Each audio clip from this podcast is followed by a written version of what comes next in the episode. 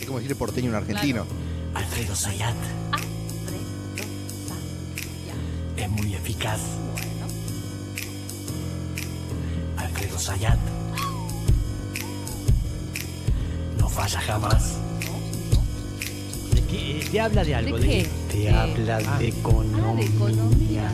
números, bursátil, bolsa, valores, dónde ponerla, dónde sacarla, dónde...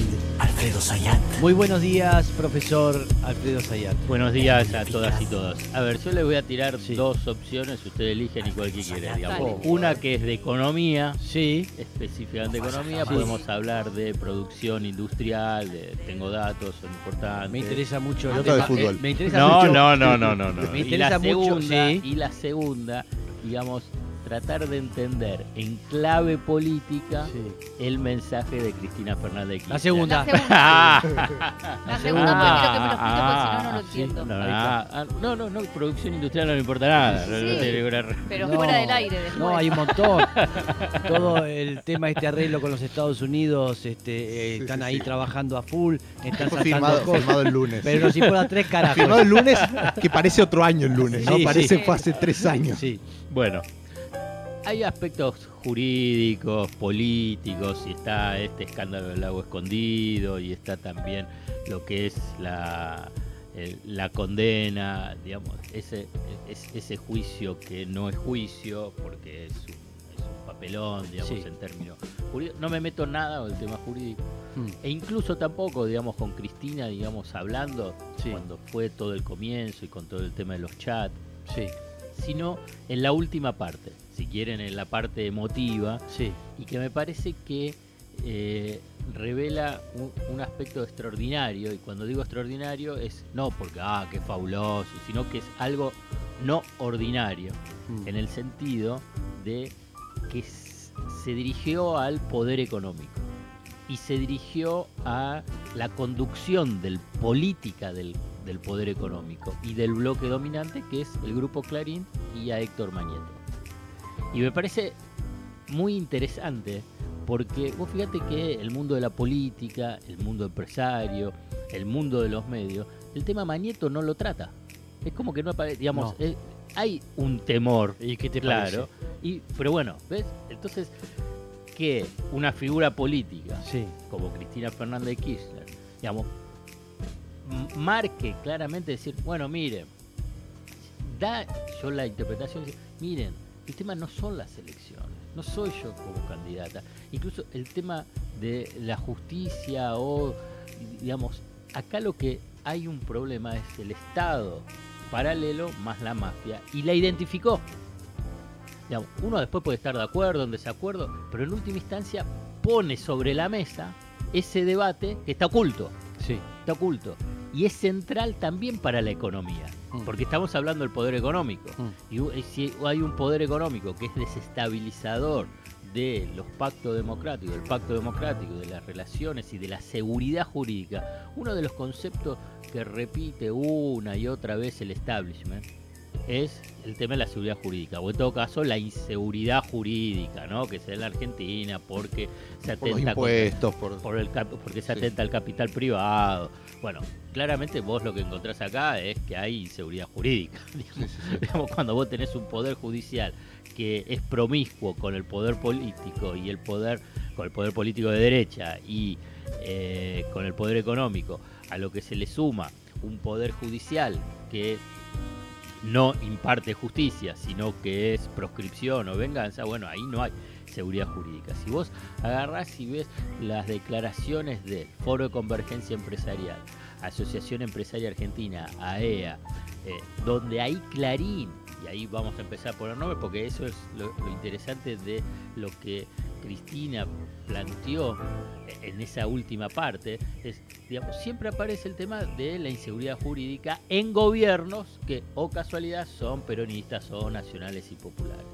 Digamos, también aparece la Unión Industrial Argentina, no es solamente Clarín, digamos, hay la conducción política del poder económico, hay que incluir al grupo Techín de, de Paolo Roca, porque los grupos económicos es una rueda importante de la economía. no es, no son subsidiarias y además definen construcción de sentido y orientación sobre el, sendero de desarrollo. Cuando vos analizás los países, entre comillas podemos decirlo, exitosos, que considerás exitosos, es que vos tenés grupos económicos que han sido fomentados desde el Estado. Por ejemplo, en Corea del Sur son los famosos chaebols, que son grupos económicos, pero Sí. se los denomina chaebols. También tenés los eh, campeones eh, eh, nacionales en Francia y en Alemania Sí. así se los denomina a los grandes grupos económicos, los tenés en Japón, los tenés en Estados Unidos. Bueno, fomentados por el Estado, Mm.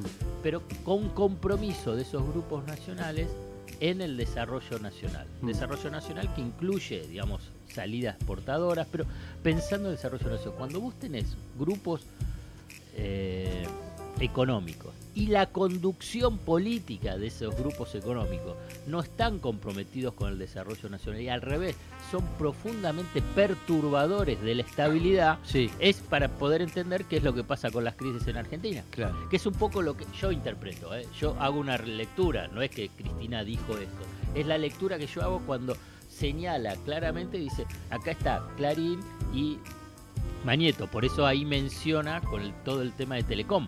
Sí, Y si querés el error de, de Néstor, que Sí. le dio la fusión Cablevisión, porque ahí vos lo que podés decir es decir, bueno, sí, puede ser el Estado Mm. fomentando a los grupos económicos. Mm.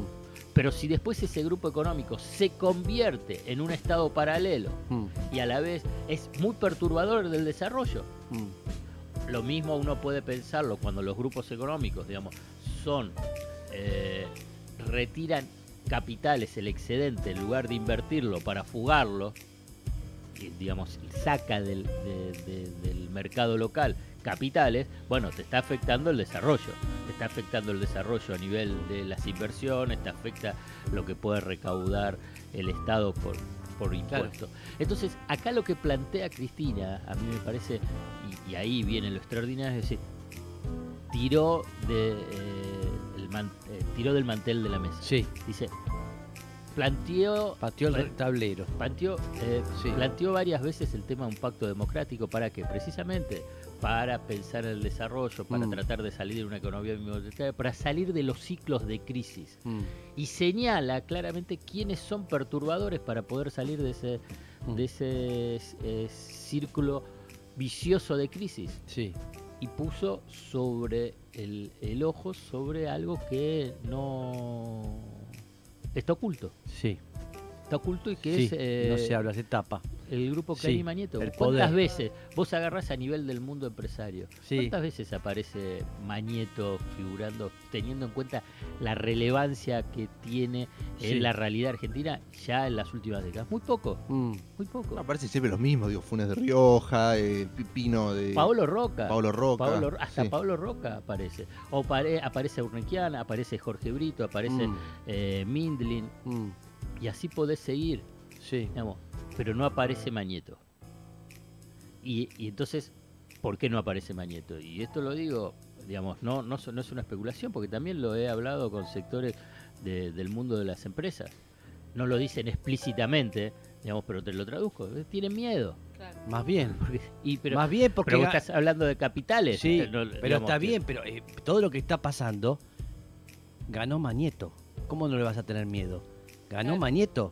Bueno, pero vos también si sos un gran empresario Sí, y tenés eh, muchos millones de dólares Sí. o miles de millones de Sí. dólares y tenés muchísimas empresas, ¿y por qué le tenés miedo?